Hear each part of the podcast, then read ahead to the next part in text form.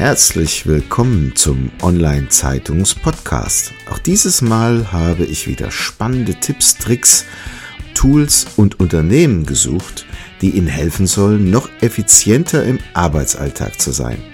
Packen Sie es an und seien Sie immer einen Schritt voraus. Dazu wünsche ich Ihnen viel Spaß und Wissen zum Mitnehmen. Ihr Thomas Schmidt. Diese Episode wird Ihnen präsentiert von cleverworks.de der Workflow-Automatisierungssoftware für die einfache und schnelle Digitalisierung eigener Organisations-, Vertriebs- und Marketingprozesse in Unternehmen und Verbänden.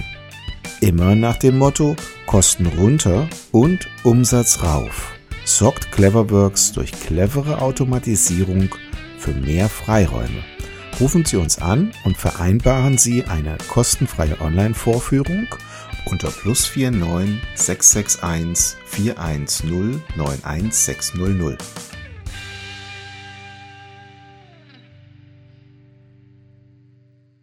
Ja, herzlich willkommen beim Online-Zeitungs-Podcast. Ich freue mich heute sehr auf Malte Landwehr. Er ist VP Product von Search Metrics und ich freue mich sehr auf das Gespräch. Lieber Malte, Kannst du so ein bisschen etwas zu dir sagen, wo du herkommst? Wo ist deine Expertise entstanden und wie du zu dem geworden bist, was du heute tust und machst? Klar, sehr gerne. Ähm, ich habe eigentlich gar nicht so eine spezielle Expertise, sondern ich bin schon immer so ein Allrounder gewesen. Ähm, Online-Marketing hat bei mir damit angefangen, dass ich in der Schulzeit äh, ein Forum gebaut habe für mich und meine Freunde, wo sich dann irgendwann auch Menschen registriert haben, denen ich nicht äh, die URL diktiert hatte. Dann war ich ganz verwirrt und habe entdeckt, es gibt sowas wie Suchmaschinen und es gibt sowas wie Logfiles und Web Analytics, wo man rausfinden kann, wie viele Menschen man von Suchmaschinen bekommt. Ähm, habe dann auch irgendwann gemerkt, dass wenn man nicht nur über die letzten Partys schreibt, auf denen man war, sondern über die wichtigsten Hotels der Stadt, dass man dann auch Geld verdienen kann im Internet. Ähm, und habe mir so parallel zu Schule Studium, Zivildienst, äh, eine ganze Reihe von Internetseiten aufgebaut, die dann irgendwann auch äh, siebenstellige Besucherzahlen hatten im Jahr und ähm, habe dann äh, während des Studiums mit Partnern zusammen eine SEO-Agentur gegründet, die es heute leider nicht mehr gibt, habe da aber sehr früh sehr viel darüber gelernt, äh, welche Fehler man bei Firmengründung nicht machen sollte. Äh, habe dann zu Ende meines Studiums mal gedacht, ich würde promovieren, habe angefangen, ähm, mich mit äh, Graphanalysen, sozialen Netzwerkanalysen und so weiter zu beschäftigen. Habe da auch mal einen Preis gewonnen, aber die Promotion nie beendet. Ähm, das Studium war eben klassische Informatik, auch viel mit Webcrawling und Machine Learning dabei. Und nach dem Studium war ich dann etwas über ein Jahr in der Unternehmensberatung. Da habe ich ja, ich würde sagen, der wichtigste Skill, den ich da gelernt habe, ist zu verstehen, wie große Konzerne ticken und wie Entscheidungsträger in Konzernen ticken und auch wie man äh, Themen wie SEO und Social Media äh, in solche Häppchen und Stories verpackt, dass auch ein, ein CMO das verstehen kann. Mhm.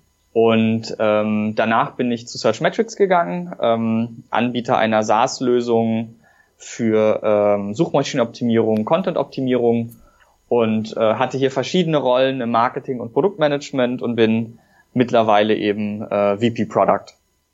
Mhm. Vielleicht anschließend direkt die Frage, es geht viel auch immer um Content bei Search Engine Optimization. Ist denn Content immer noch King? Content ist definitiv King, ähm, aber nicht, äh, nicht ein King, wo es dann nichts mehr daneben gibt. Also es gibt im Prinzip äh, drei wichtige Säulen. Ähm, es muss für Google einfach möglich sein, Inhalte im Internet zu crawlen und zu indexieren. Da gehört sowas zu, wie dass die Website schnell lädt, dass sie gut strukturiert ist, dass verwandte Themen untereinander verlinkt sind, ähm, dass man vielleicht auch Dinge wie schema.org verwendet, um Daten auszuzeichnen, eben einfach Google es erleichtern zu verstehen, äh, what am I about. Und die zweite Säule ist natürlich dann der Inhalt, den Google da vorfindet. Der muss relevant sein im richtigen Format. Und Inhalt oder Content bedeutet hier nicht unbedingt ein langer Text-Content. Also das kann ja auch ein Video sein oder ein Podcast zum Beispiel oder ein Bild oder eine Infografik, eine Bildergalerie. Ähm, da gibt's ganz viele, viele verschiedene Formate, je nachdem, wonach Menschen eben suchen, was dann am Ende der richtige Content ist. Und äh, das dritte wichtige Argument ist dann eigentlich, oder die dritte wichtige Säule ist Popularität. Google benutzt ja unter anderem Backlinks oder traditionell nur Backlinks, um zu verstehen, ist eine Website populär, ist sie vertrauenswürdig, ja, also wenn die New York Times und Washington Post und ARD und ZDF auf mich verlinken, dann bin ich wahrscheinlich vertrauenswürdiger, als wenn nur ähm, drei kostenlose Subdomains bei blogger.com registriert wurden und auf mich verlinken. Das ist also ein Link ist ja wie eine Empfehlung und mittlerweile nimmt Google da auch noch andere Signale. Da gibt's immer viel Gerüchte, welche Signale das jetzt sind. Aber ähm, wenn ich, ähm, ich sag mal, natürliche Signale einer vertrauenswürdigen Marke erzeuge, was eben sein kann, dass Menschen auf meine Website direkt gehen, dass ähm, Menschen in E-Mails äh, über meine Website schreiben oder über mich schreiben, dass ich einfach nur als Marke erwähnt werde, ähm, dass ich in Social Media erwähnt werde oder auch, dass Menschen bei Google nicht einfach nur nach dem Produkt suchen wie Turnschuh, sondern vielleicht direkt nach Turnschuh Adidas. Dann ist auch das ja ein Signal für Google, dass Adidas in dem Fall eine Marke ist, die mit Turnschuh irgendwie zusammenhängt.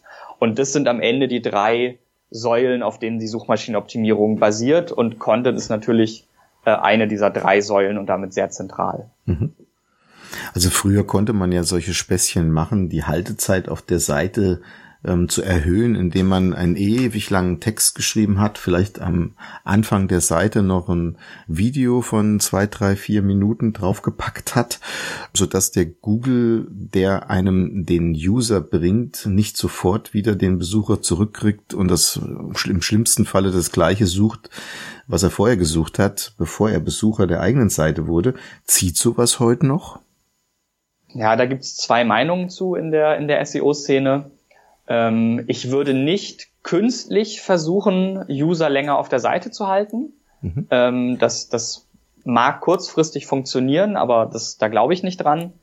Ähm, wenn ich schaffe, dass Menschen lange auf meiner Seite bleiben, ist das sicherlich positiv. Das Wichtigere ist aber eigentlich, dass sie, nachdem sie auf meiner Seite waren, nicht wieder auf die Google-Suche zurückgehen und das gleiche nochmal suchen. Das heißt, wenn jemand nach Öffnungszeiten Mediamarkt Alexanderplatz sucht und auf meiner Website landet und kriegt innerhalb von drei Sekunden diese Informationen, dann ist es total okay, dass der nicht lange auf meiner Seite bleibt. Wenn er dann danach nach Google, auf Google geht und so sucht äh, Routenplaner Alexanderplatz, das ist total okay.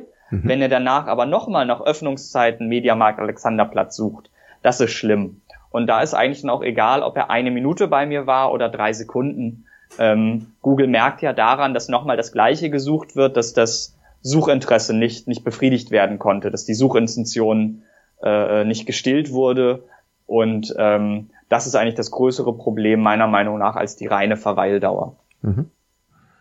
Also das heißt, SEO ist nach wie vor noch ein wichtiges Element, was man in jedem Fall neben seinen Social-Media-Aktivitäten stark verfolgen sollte. Definitiv. Also in einen guten Marketingmix äh, gehört Suchmaschinenoptimierung rein.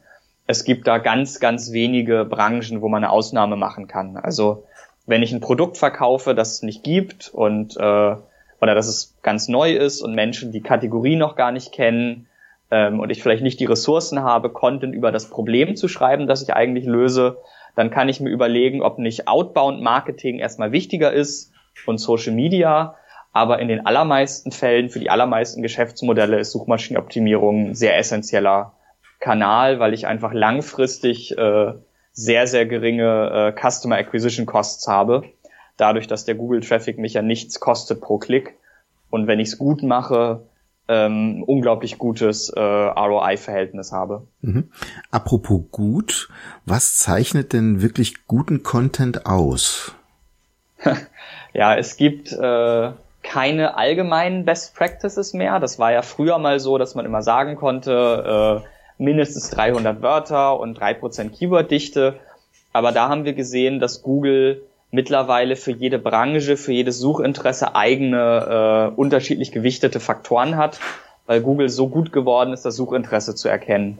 Ähm, was grundsätzlich guter Content ist, ist Content, der auf die Suchintention passt. Das heißt, wenn Menschen nach äh, Schreibtisch kaufen suchen, dann wollen sie offensichtlich ja noch eine Auswahl treffen, das heißt ein Content, der eine Auswahl ermöglicht. In dem Fall würde ich sagen, eine visuelle Auswahl, also eine Bildergalerie mit Filtern. Das ist dann guter Content. Und wenn jemand nach ähm, höhenverstellbarer Schreibtisch, Marke XY, 2x2 Meter Farbe weiß äh, Ocker sucht, dann ist ein guter Content einer, der genau dieses Produkt listet und sofort eine Option hat, auch das Produkt zu kaufen. Und ähm, bei anderen Themen wie ähm, welche Rechtsschutz, Rechtsschutzversicherung sollte ich abschließen, da ist wahrscheinlich eher ein langer Text, den man gut äh, scannen und überfliegen kann, äh, die richtige Antwort. Und das Wichtigste ist eigentlich, sich darüber Gedanken zu machen, was will der Nutzer und entsprechende Inhalte bereitzustellen. Mhm. Was ist noch für die Seite selbst wichtig, wenn man jetzt mal auf die Technik vielleicht kurz eingeht? Welche SEO-Faktoren gibt es da heute? Muss die Seite schnell laden? Das hatten wir, glaube ich, vorhin schon. Gibt es da noch andere Faktoren, die wichtig sind? Genau, also das schnelle Laden ist, ist extrem wichtig, ähm, gerade in Branchen, wo am Ende jeder den gleichen Inhalt hat. Also Beispiel Hotelbuchung ähm, da hat ja nicht ein Hotelportal eine bessere Beschreibung vom Hotel oder bessere Fotos, sondern die haben ja alle das Gleiche und die haben auch alle eine Million Backlinks und schalten TV-Werbung und sind populär und berühmt. Und gerade in solchen Situationen ist die schnelle Ladezeit extrem wichtig. Da sehen wir sehr, sehr starke Korrelationen auch mit den Rankings in unseren Studien. Dann würde ich sagen, ist ganz wichtig, dass man aus den normalen HTML-Attributen, also dem Text-Content, dem äh, Title Tag und so weiter schon entnehmen kann, worum geht es. Ähm, das Ganze, wenn es ein längeres Textdokument ist, sollte es mit H1, H2, H3 und so weiter Überschriften strukturiert sein. Und wenn ich irgendetwas habe, wo strukturierte Daten Sinn machen, sollte ich strukturierte Daten einsetzen. Also beispielsweise, wenn ich ein Kochrezept habe, dann muss ich das mit Schema.org auszeichnen. Welche Zahl in meinem in meinem Content ist die Zubereitungszeit in Minuten? Welche mhm. Zahl ist die Kalorienzahl? Welche Liste ist die Zutatenliste? Damit Google eben das einfach versteht und auch dann direkt in den Suchergebnissen populärer darstellen kann. Also Struktur ist wichtig. Schnelles Laden ist wichtig. Gibt es noch andere Dinge? Sollte man, was weiß ich, wenn jetzt jemand heute eine einfache Landingpage aufbauen möchte mit WordPress, ist das schnell genug oder wäre es besser, wenn er das in Plain HTML baut? Also man kann auch ein WordPress schnell machen mit Caching und dadurch, dass man wenige Plugins installiert. Ähm, für die meisten Webmaster ist wahrscheinlich wichtiger, den richtigen Content zu haben und sowas wie interne Verlinkungen und strukturierte Daten zu optimieren ähm, die Ladezeitoptimierung wird eigentlich erst dann wichtig, wenn man die SEO-Basics schon hat. Mhm. Einzige Ausnahme ist natürlich, wenn die Website grottenlangsam ist. Dann würde ich das allein schon für meine Besucher äh, optimieren. Es ist aber, wenn ich jetzt eine neue Website habe, nicht so, dass die schneller rankt, weil sie oder besser rankt, weil sie schneller lädt. Da würde ich erstmal an Inhalt und Angebot arbeiten und ähm, dann mich um die Ladezeit ähm, kümmern. Und vielleicht noch ein ganz großer Fehler, den viele Leute machen. Ähm, es ist ja mittlerweile mit JavaScript möglich, ganz tolle interaktive Websites zu bauen. Und äh, auch mittlerweile gibt es viele WordPress-Templates, die ganz, ganz viele tolle JavaScript-Funktionen benutzen. Ähm, das kostet aber unglaublich viel Zeit, mhm. ähm, die Seite darzustellen. Also ähm, man kann ja mal zum Beispiel auf äh, mopo.de gehen und mal den Task Manager anmachen und ein bisschen scrollen das ist zum Beispiel eine Seite, die setzt 500 Cookies und lädt, lädt diverseste JavaScripts für Retargeting, Tagging und so weiter. Ähm, da geht der Lüfter von meiner CPU an. So, so aufwendig ist das. Hm. Und wenn man sich jetzt vorstellt, dass Google eine solche Seite auch rendern muss, dann wird Google irgendwann abbrechen, weil auch Google hat nicht unendlich viele Ressourcen und ähm, JavaScript-Websites zu rendern ist aufwendig und ich sollte äh, vorsichtig sein, dass der Inhalt, der mir wichtig ist, also der Übersch die Überschrift, der Text, die internen Links, dass das alles auch dargestellt werden kann, wenn ich die Website ohne JavaScript angucke. Mhm. Großartiger Tipp, Dankeschön. Jetzt gibt es ja noch eine zweite große Suchmaschine, YouTube. Was ist denn dazu zu sagen? Ist denn da mittlerweile eine Korrelation festzustellen? Das heißt, wenn man jetzt bestimmte Dinge auf YouTube tut und diese mit der Internetseite verknüpft oder vice versa, ist das relevant und wichtig? Ähm, naja, YouTube hat ja einmal eine eigene Suchen, die auf YouTube stattfinden. Mhm. Und wenn man passende Inhalte hat, macht es total Sinn, da mit guten Videos und auch optimierten Videos äh, platziert zu sein. Das hilft natürlich für eine Website erstmal wenig. Dann ist es ja auch so, dass Google diverseste Videoboxen, Videoslider in den Suchergebnissen anzeigt. Mhm. Und auch da ist mit extremster Dominanz YouTube äh, vertreten. Mhm. Ähm, das heißt, das ist dann quasi nochmal eine Möglichkeit, mit guten Inhalten, die ich auf YouTube habe, auch nochmal zusätzlichen Traffic von Google abzugreifen. Und da sind ganz wenige große Publisher, die es wirklich schaffen, mit Videos direkt mit der eigenen Website zu ranken. Das heißt, ähm, das sehe ich eher als zusätzlichen Traffic-Kanal. Und natürlich gibt es auch Themen, wo es dann sinnvoll ist, die Videos auf der Landingpage einzubinden. Es gibt aber, glaube ich, auch viele Use Cases, wo man sich einfach überlegen sollte, ich nehme Traffic auf YouTube, auf YouTube mit, weil da ist einfach Bedarf und versuche das dann auf meine Website zu leiten die rankt aber nicht magisch besser dadurch. Das ist einfach eher ein weiterer Kanal, den ich aufmache. Ja, das heißt, ich müsste dann über irgendwelche Beschreibungen des Videos dann die Leute wieder zurückholen auf meine Webseite oder über den Inhalt im YouTube-Video selbst wahrscheinlich. Genau, oder man kann ja auch einfach ähm, auslösen, dass Leute nach der eigenen Marke suchen, indem man sagt, äh, das und das ist meine, so heißt meine Website, so heißt meine Marke, dann suchen Menschen bei Google danach und das ist dann wieder für ein Signal für Google, oh, Menschen suchen danach. Ähm, oder klar, man arbeitet einfach mit den Links. Das kommt immer drauf an, was da gerade das Ziel ist. Mhm. Jetzt ist ja Google dafür bekannt, permanent irgendwelche Updates vorzunehmen an ihrem Algorithmus. Wie würde sich denn die Suche aus deiner Sicht, aus deiner Expertise heraus in Zukunft verändern? Gibt es da schon Anhaltspunkte?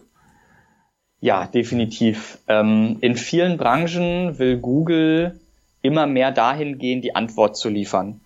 Also das hat ja angefangen, dass vor einigen Jahren, dass man noch sowas gesucht hat, wie wie alt ist Angela Merkel, dann wird da direkt aus Wikipedia das Alter ausgelesen und dargestellt.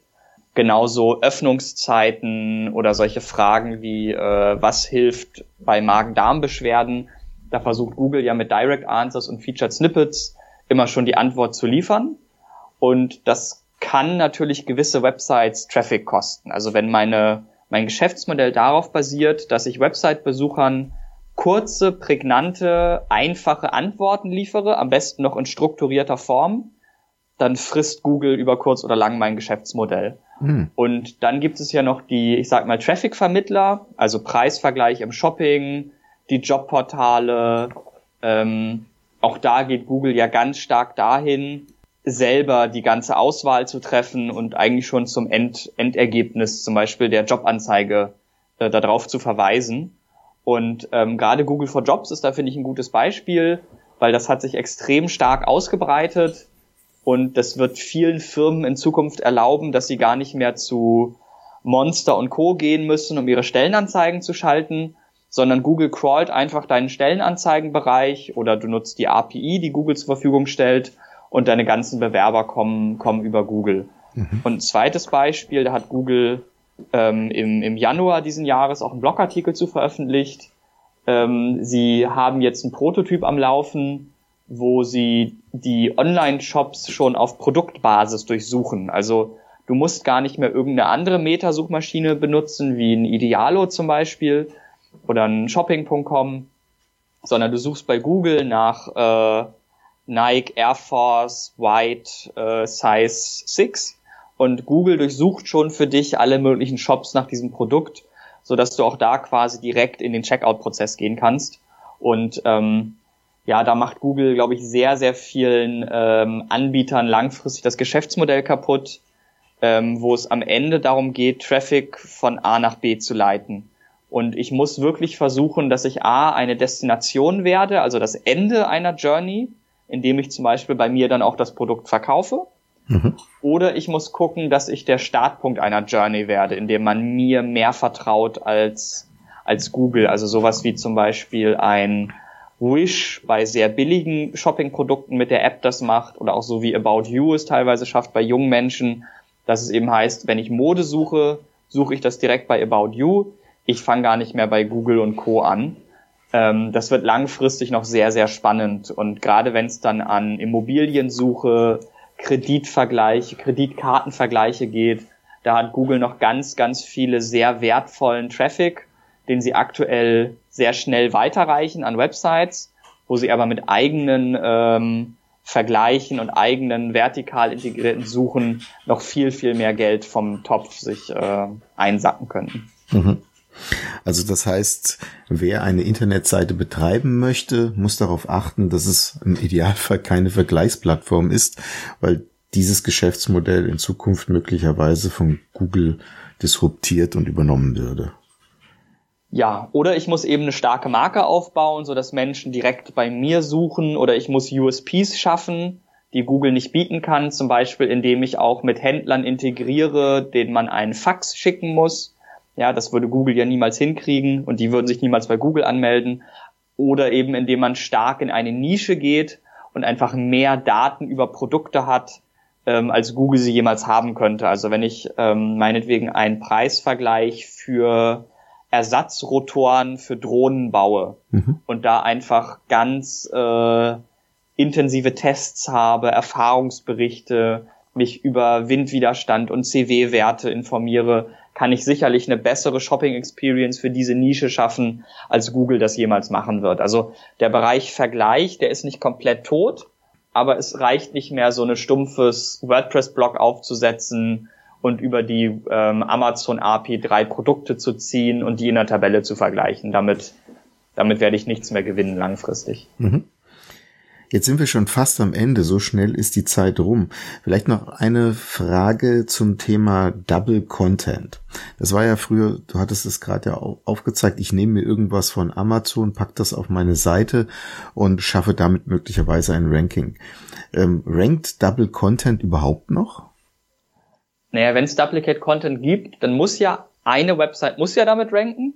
Ja. Und ähm, natürlich kann man schaffen, diese Website zu werden. Und es gibt auch Suchanfragen, da hat jeder den gleichen Inhalt. Also wenn ich jetzt zum Beispiel nach einer Handyhülle, iPhone 7 Max, schwarz mit äh, Limp Bizkit Logo, halb durchsichtig suche. Das haben wahrscheinlich zehn Shops das ist aber bei allen die gleiche Hülle und die einzigen, der einzige Content, der da ist, ist der Name und so ein paar Angaben zur Größe und zum Gewicht. Mhm. Und in solchen Branchen ist es durchaus so, dass zehnmal der gleiche Content rankt. Ähm, weil Google auch einfach keinen anderen Content findet und gelernt hat, dieser Content befriedigt die Suchintention. Wenn ich Content aus verschiedenen Quellen aggregiere, wenn das lizenzrechnisch alles okay ist, dann sollte ich versuchen, diesen Content irgendwie zu veredeln. Also zum Beispiel, indem ich noch drei, vier Datenpunkte hinzufüge, die nur ich habe, indem ich es irgendwie schaffe, eine andere Information, eine tiefere Information zu haben als andere Player. Oder ich bin einfach die stärkste Marke. Ja, wenn ich Amazon bin, dann kann ich die gleiche Produktbeschreibung haben wie Fusemuckel äh, Shop 42 äh, Punkt Berlin, mhm. ähm, dann gewinne ich über die stärkere Marke und die stärkere Brand. Mhm. Ihr selbst betreibt eine SAS-Lösung, wie du vorhin gesagt hast. Und auf der Seite habe ich gelesen, ihr beschäftigt euch auch schon mit dem Thema Deep Learning. Was ist darunter zu verstehen? Bedeutet das, dass ich selbst irgendwelche Trends erkennen kann, wenn ich jetzt zukünftig eure Softwaretechnologien nutze? Oder ist das eher für euch intern, um euch Arbeit abzunehmen, zu verstehen? Genau, also wir haben ein, ein Data Science Team schon lange, das sich mit ähm, unter anderem Deep Learning Themen beschäftigt, aber auch anderen Themen. Und vielleicht für die, die da nicht so im Bilde sind, wenn man mal Machine Learning und Deep Learning vergleicht, ähm, ist Machine Learning ja quasi der Ansatz, dass ich schon genau weiß, was sind die relevanten Datenpunkte und ich weiß, was soll am Ende rauskommen und das gebe ich in ein System. Und Deep Learning ist eben eher der Ansatz, ich habe hier ganz viele Datenpunkte und weiß gar nicht, welche am Ende relevant sind und ich weiß vielleicht auch noch gar nicht hundertprozentig, wie das Ergebnis aussehen soll. Und das populärste Beispiel ist ja Google, die mit AlphaGo ähm, in einem sehr, sehr komplexen Spiel, das um den Faktor, glaube ich, 100 komplexer ist als Schach, ähm, eine, eine Deep Learning Engine gebaut haben, die auch die weltbesten Spieler schlägt, ohne dass sie jemals alle möglichen Spielzüge durchgerechnet hätte, weil das gar nicht äh, möglich ist mathematisch. Mhm. Und ähm, wir nutzen auch verschiedensten, an verschiedensten Stellen Machine Learning und Deep Learning und meistens geht es einfach darum, bei so Fragen wie zum Beispiel, welche Suchintentionen haben eigentlich diese 500 Keywords? Dann könnte ich jetzt ja die 500 Keyword nehm, Keywords nehmen, bei Google suchen und immer gucken, okay, gibt's da eine Shopping-Integration, ranken da Online-Shops oder rankt da Wikipedia? äh, gibt es Videos oder gibt es äh, Websites, die einen Kaufbutton haben und kann darüber mir dann ja manuell zusammenrechnen, ob Google jetzt denkt, das ist eher eine informationale oder eine ähm, transaktionale Suchanfrage oder auch eine navigationale Suchanfrage, wenn zum Beispiel Sitelinks auf Platz eins sind und das Profil von Platz eins nochmal auf Platz zwei rankt, also ein Social Media Profil. Und ähm, sowas zum Beispiel lässt sich super gut mit Machine Learning Ansätzen ähm, automatisieren. Ähm, genauso Themenzusammenhänge. Wir haben so einen Topic Explorer, da kann man zum Beispiel Avocado reinschreiben und dann schlägt er dir vor, von der Einrichtung kommt, äh, dass Begriffe wie Tomate und Salz immer in ähnlichen Kontexten wie Avocado verwendet werden mhm. und sagt dir aber auch, es gibt verwandte Themen, die an Avocado dranhängen, zum Beispiel ähm, Avocado-Kern, Avocado-Baumpflanzen und Guacamole. Und ähm, es hat dann noch diverse Informationen zu diesen Begriffen und man kann das Ganze noch erweitern und äh, da findet ein automatisches Clustering statt. Und äh, da steckt eben auch ein, ein Deep Learning-Ansatz dahinter, ähm, ähnlich dem Word-to-Vec-Verfahren, das auch Google äh, selber ja einsetzt, um äh, Texte und, und Dokumente als Vektoren zu verstehen. Mhm. Spannend. Ja, vielleicht die letzte Frage. Gibt es denn irgendwelche Bücher, die dich auf deinem Weg begleitet haben, dich inspiriert haben, die du gerne teilen möchtest mit uns? Also da würde ich einfach mal die zwei letzten guten Bücher teilen, die ich gelesen habe. Ein, das letzte, was ich beendet habe, ist äh, Measure What Matters ähm, von, von dem John Durr, ist ein Buch über OKRs, mhm. Objectives und Key Results, also das Management-Instrument, was zum Beispiel auch Google benutzt. Das ist einfach ein super klasse Buch. Ähm, man kann einige Kapitel überspringen, ähm, aber wenn man es gelesen hat, hat man danach eigentlich ein sehr gutes Verständnis, was Firmen eigentlich mit OKRs erreichen können und wie OKRs helfen können, und äh, ist am Ende des Tages ja auch dem geschuldet, dass ich mich mit operativer Suchmaschinenoptimierung eigentlich gar nicht mehr beschäftige. Ähm, daher diese Literaturauswahl. Ja, lieber Malte, da sind wir schon am Ende. Vielen Dank für das Gespräch und euch alles Gute. Danke dir. Das war's schon wieder. Vielen Dank, dass Sie dieses Mal mit dabei waren. Wir haben noch einen besonderen Service für Sie. Unter online-zeitung.de slash podcast service können Sie sich zum Subskriptionsservice anmelden. Sie werden dann vor allen anderen informiert, sobald ein neuer Podcast aus dem Unternehmensbereich erscheint, der für Sie wichtig ist.